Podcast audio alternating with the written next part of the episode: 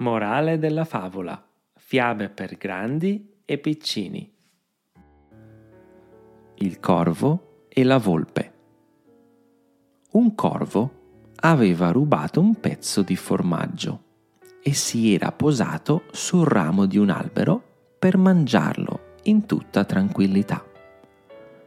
Una volpe che passava sotto quell'albero lo vide e volle prendergli il formaggio.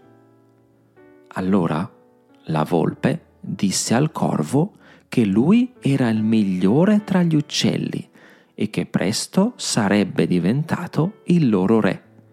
Aveva delle piume meravigliose, un becco possente e delle belle zampette slanciate. Peccato solo che tu sia muto, aggiunse la volpe. Il corvo pieno d'orgoglio per tutti i complimenti ricevuti, volle dimostrare alla volpe che anche lui aveva una bella voce, spalancò il becco e cominciò a cantare.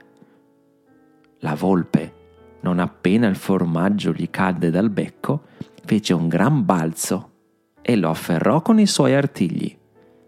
Caro corvo, potresti senza dubbio essere il re degli uccelli se solo avessi un po' più di cervello.